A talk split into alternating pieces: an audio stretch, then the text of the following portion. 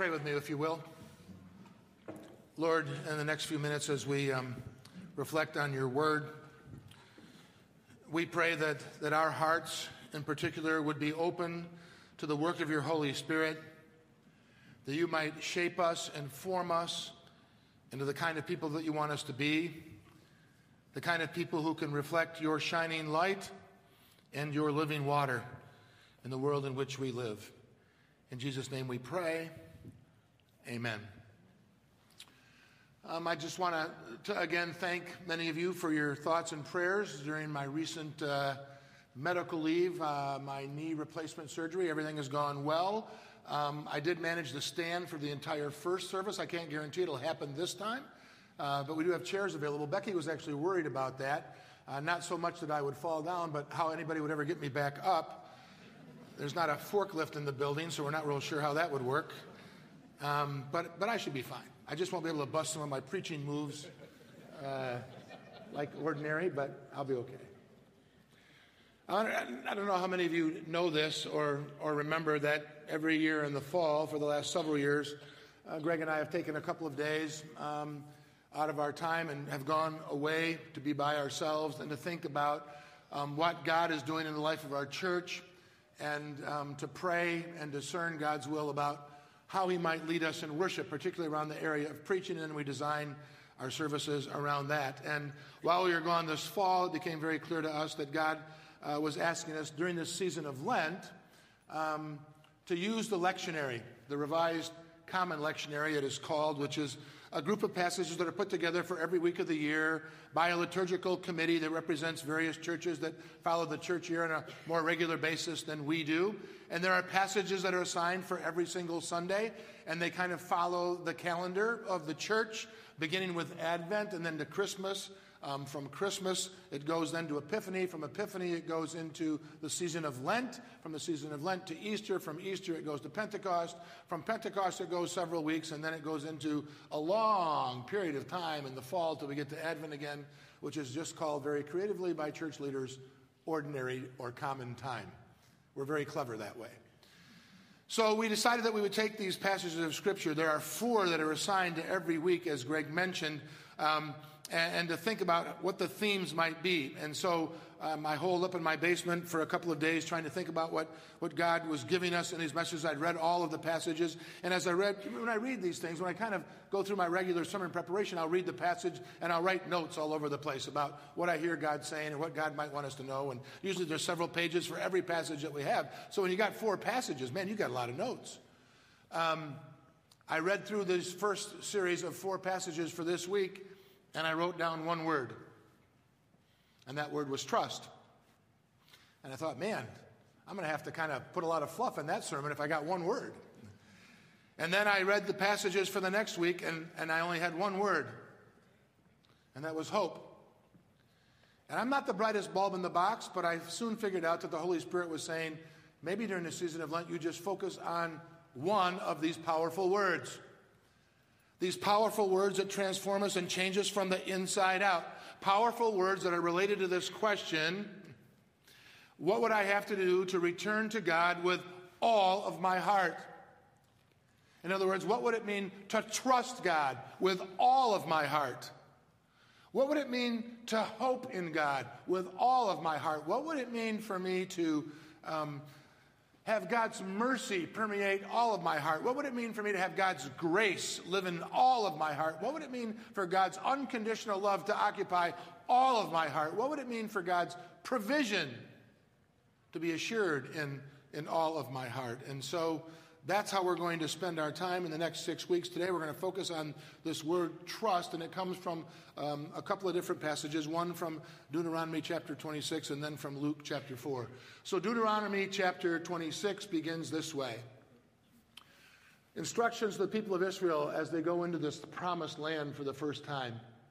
When you've entered the land the Lord your God is giving you as an inheritance and have taken possession of it and settled in it, take some of the first fruits of all that you produce from the soil of the land the Lord your God is giving you and put them in a basket.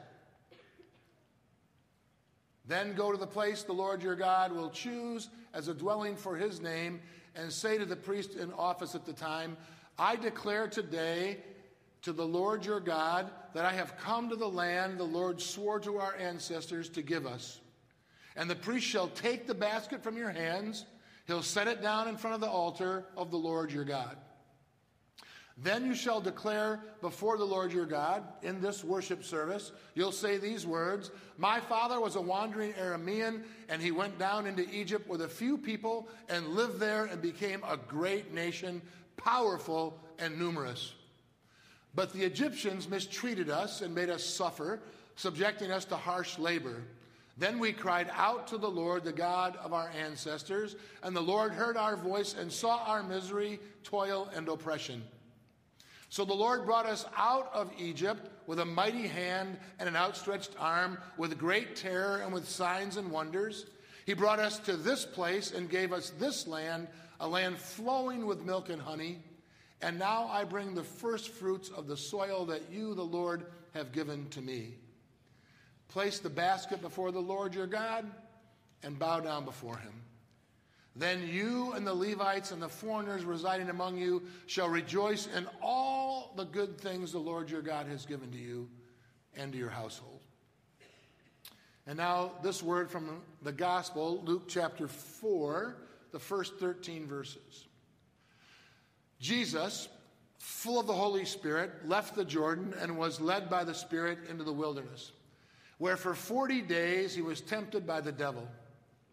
He ate nothing during those days, and at the end of them he was hungry. The devil said to him, if you are the Son of God, tell this stone to become bread. And Jesus answered, it is written, man shall not live on bread alone. The devil led him up to a high place and showed him in an instant all the kingdoms of the world. And he said to him, I'll give you all their authority and splendor. It has been given to me, and I can give it to anyone I want to. If you worship me, it will be yours. And Jesus answered him, it is written, worship the Lord your God and serve him only.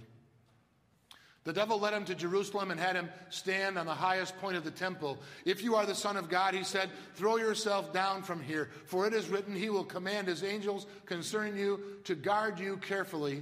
And they will lift you up in their hands so that you will not strike your foot against a stone.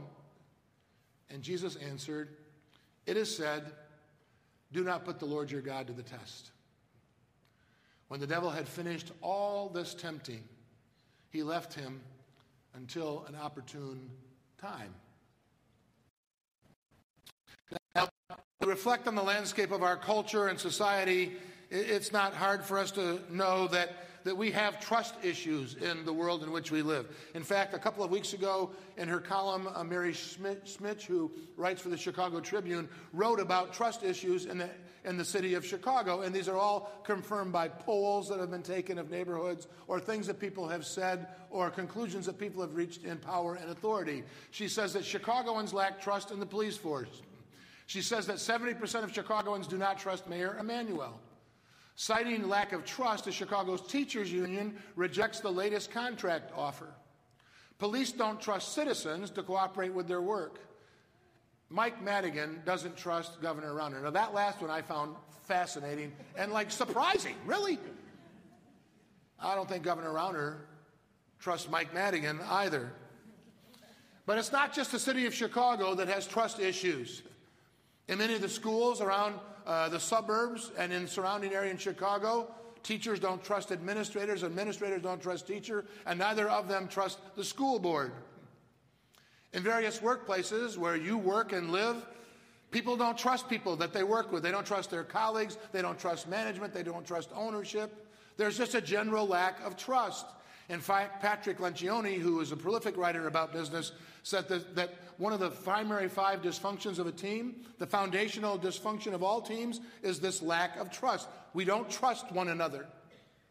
And if we were to be honest, sometimes this lack of trust rears its ugly head in churches.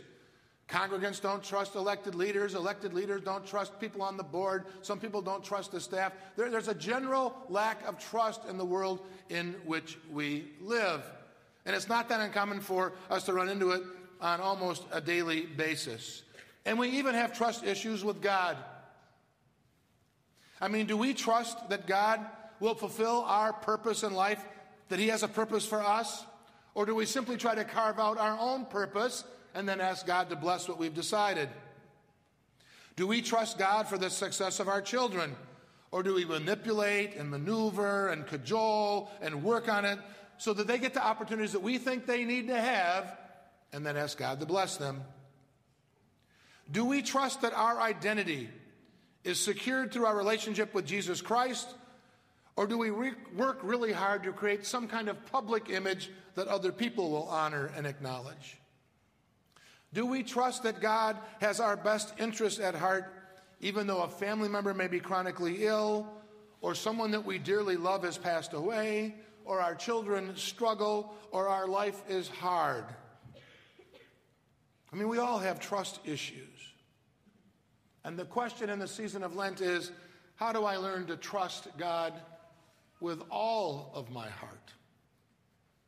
Now, when you're a nation of people who have lived as slaves under the rule of a foreign power for hundreds of years, and then you've been allowed to escape, but have had to live as nomads for forty more years, and you're given a property in which you're going to occupy, a country whose infrastructure is all in place and everything is there, and as the passage said over and over again, the land the Lord has given you, the land the Lord has given you, the land you have inherited, it's a free gift for you. You're not real sure how to manage all of this.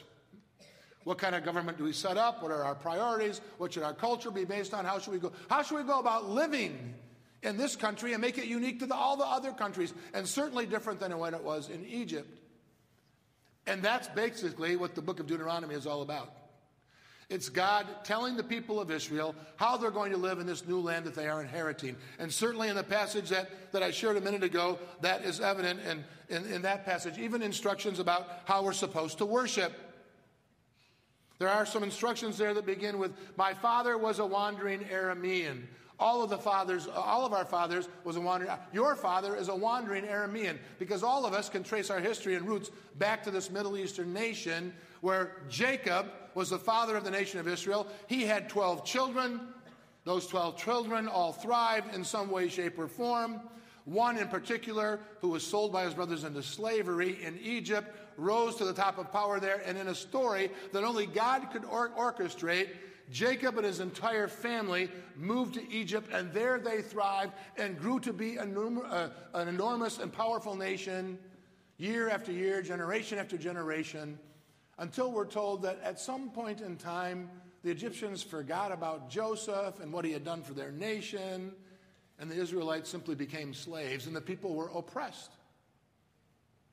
And they cried out to God, we're told, not for a day or two, like we, oh God, save me for this. And if it doesn't happen the next day, we're disappointed in God. Not for a week, not for a month, not for a year, but for generation after generation, for perhaps a hundred years, the people of Israel cried out to God to be released, and finally it happened, and they were sent into this promised land. And now God says, remember. Now, why does God have to tell us to remember? Because we're prone to forget. Remember. Remember what I've done for you. Remember how I've led you. Remember how I've delivered you. Remember what I've given you. And, and the way that you symbolically remember is you come to worship and you bring the first fruits of your crops. You bring the best, the best of what you have. Not the leftovers, not the fruit that's fallen on the ground, not the things that we don't really want, not things that are good enough for some other people. I mean, we lived in Traverse City for ten years. It's an agricultural area. Um, you know, apples, fruit, cherry, all this other kind of stuff. I don't know much about it, but I do know that the first crop is the best crop.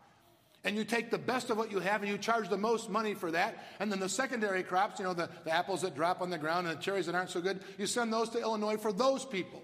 But,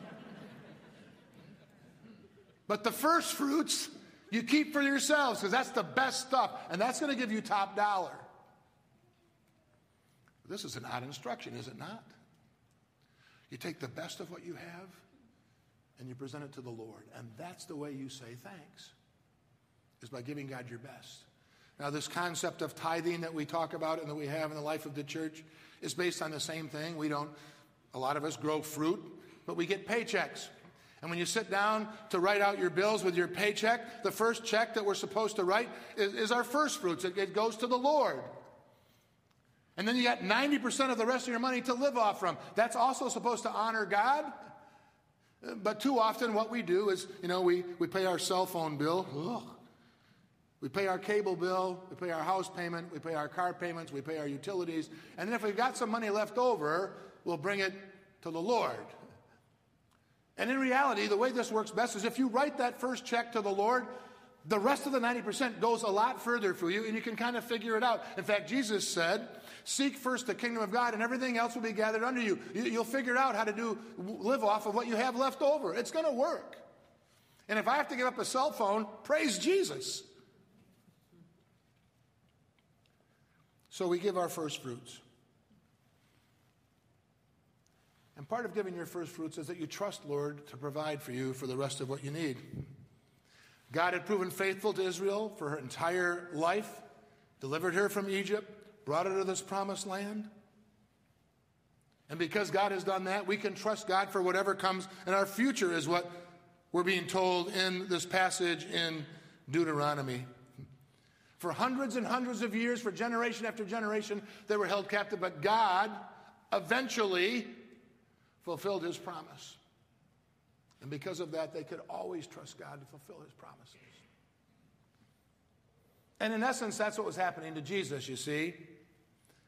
Jesus was about to begin his public ministry. He had spent thirty years in Nazareth, most of his adult years as a carpenter. And now he's going to begin a public ministry, which only would last three years.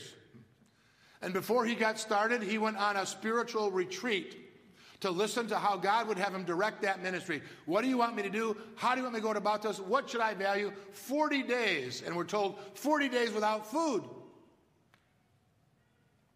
And the very first temptation, now, now just remember, the first part of the passage says, the Holy Spirit led Jesus into the wilderness. Not Satan dragged him into the wilderness to be tempted. Jesus was on a spiritual retreat. He went there by himself to converse with the Lord, and Satan showed up. Satan shows up at spiritual retreats. And the very first temptation that he came with Jesus with after being hungry was to turn these stones into bread. What a great ploy. Let's say that Jesus is thirty days into his retreat when Satan shows up with this particular temptation. We don't know. It could have been ten. It could have been. What difference does it make? He ate nothing for forty days. He was hungry, no matter when Satan came. And the very first temptation is that that, that easy one, right? Well, just turn these stones into, you, you can do miracles. Turn the stone into bread. You're hungry. Feed yourself. Take care of your material needs. You should be able to do that. And Jesus reminded Satan that man does not live by bread alone. And so Satan came with another temptation. The devil led him up to a high place and showed him in an instant all the kingdoms of the world. And he said to him, I'm going to give you all of their authority and all of their splendor. It's been given to me, and I can give it to anyone I want to. All you have to do is worship me, and all that will be yours. Power, fame, popularity. Don't these sound like the very values that people move toward in our culture? Aren't those the things that you and I are tempted by on a regular basis? Jesus could have it all at his footstep. All he had to do was to worship Satan instead of God. And when I think about this in my life, I think, well, I don't have to completely turn to Satan, but all I have to do is to give in to temptation for power and fame, and I've given in to Satan, right? Trust in the Lord with all your heart. The devil led him to Jerusalem, had him stand on the highest point of the temple. If you are the Son of God, he said, throw yourself down from here. For it is written that he will command his angels concerning you to guard you carefully. You know, stand on top of the building here. Go up on top of the roof today. Dive down onto the asphalt. You'll be fine. You're one of God's children. He'll take care of you. Doesn't that sound ridiculous? And Jesus' only answer is, you know, you shouldn't put God to the test. There's a fine line sometimes that we have to find between trusting in God for things, and putting God to the test. And, and, and it's hard for someone else to tell you what that might be. It comes through prayer and discernment and reflection on our own. You know, on Tuesday night, the congregation approved the budget, three point two five million dollars. That's a lot of money. But that's actually a pretty safe budget because that's what we collected last year. If we really wanted to stretch ourselves in faith, maybe we should have been three point five. But if you want to put God to the test, make it five million dollars. See how that goes for you. You see the difference between, we can say, well, that would be really faithful if we paid five million dollars. That'd be probably crazy to make it five million dollars, right? Is it possible for God to provide? Probably. But that's probably putting God to the test. But having faith is just honoring. So we're always, we're always dealing with all of these temptations, right? The temptation to honor our material needs and our material needs and wants first, the temptation to want fame and power, the temptation to put God to the test and to do our own thing. They're all there in our lives every single day. And we ask ourselves these questions during the season of Lent. Are we, are we too concerned about our material well-being and taking care of it ourselves? Do we worry too much about what we wear and what we'll eat and where we'll live, as Jesus once said in the Sermon on the Mount? Do we spend on ourselves first and think about God later? In the Heidelberg Catechism, one of our teaching tools that have been used historically in the life of our church, there's a question about the fourth petition of the Lord's Prayer. And if I was to say to you, without looking at the screen, what's the fourth petition of the Lord's Prayer? You all, of course, could answer. The fourth petition of the Lord's Prayer is, give us this day our daily bread. Well, what does that mean? We're saying, do take care of all of our physical needs so that we know that you are the only source of everything good. And that neither our work and our worry nor your gifts can do us any good without your blessing. And then the last sentence. And so help us to give up our trust in creatures and to trust in you alone. When you have to rely on God for your daily bread, when there's not a pantry full of food, when there's not money piled up in your savings account, when your car may or may not start, you have to trust in God all the time. It's the only place to turn. And because we are so blessed with all these material things, it's a little harder for us. We're not driven to trust as much as those who live in poverty or in difficulty. But there's always areas of our life where God pushes us. You see, we can, we can trust God because he always delivers. He delivers a promised land. He delivers emotional support. He delivers an important perspective. He delivers a necessary affirmation. He gives us value. God can be trusted. How do I turn to God with all of my heart? The Heidelberg Catechism, the book of Deuteronomy, Jesus' time in the wilderness would say, with trust.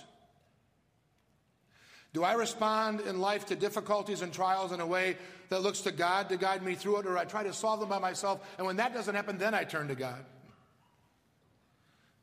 Do I trust God fully, or do I frequently put God to the test? When life is difficult, do I get angry or frustrated? Do I try to exert my own control? Do I trust that God will guide me and lead me through the rest of my life? These are the questions of Advent. These are what it means to wrestle spiritually with who we are and who God wants us to be. And the primary question that we are working with is this question of, do I trust God with all of my heart? So now we're going to go to this table, and we're going to celebrate the sacrament of the Lord's Supper.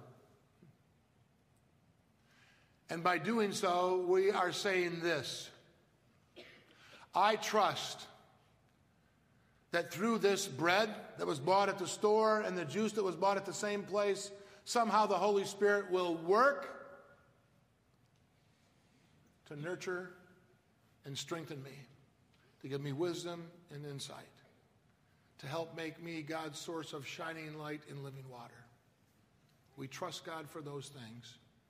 Let us pray together.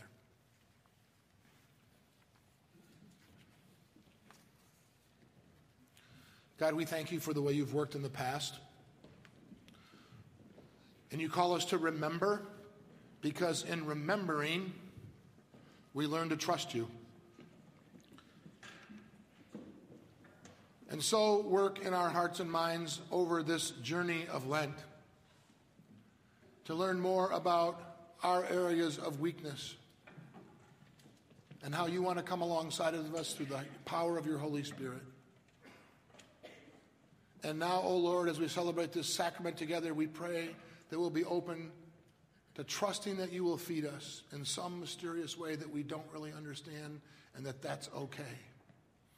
In the name of the Father, and the Son, and the Holy Spirit, amen.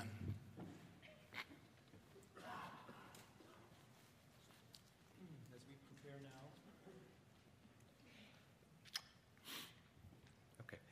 As we prepare now uh, to go to God's table, let's turn our attention to the screens and share these words together. The Lord be with you. And also with you.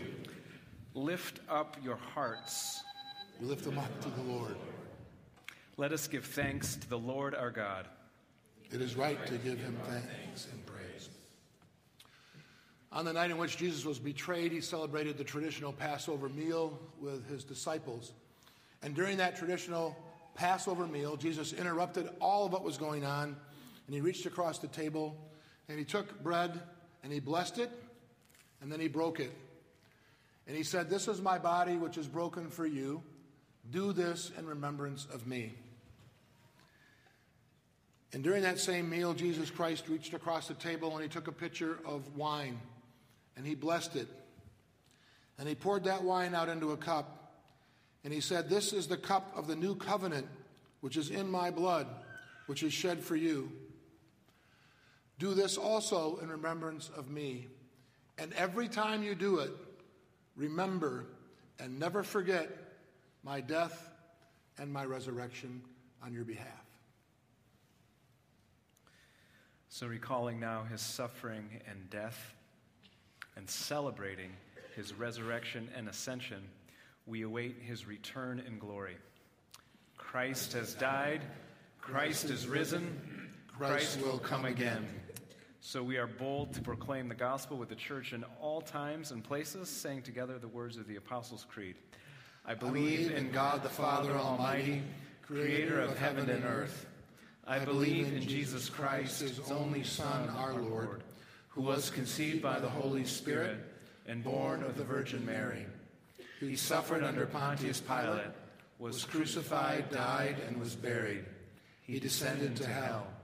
The third day he rose again from the dead. He ascended to heaven and is seated at the right hand of God the Father Almighty. From there he will come to judge the living and the dead.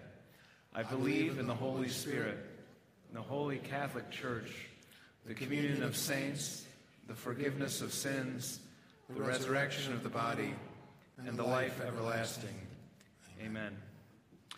Alleluia, friends. Christ, our Passover, is sacrificed for us. Therefore, let us keep the feast. Alleluia. All who are thirsty and all who are hungry, come, for now the Lord will feed us with his goodness of God.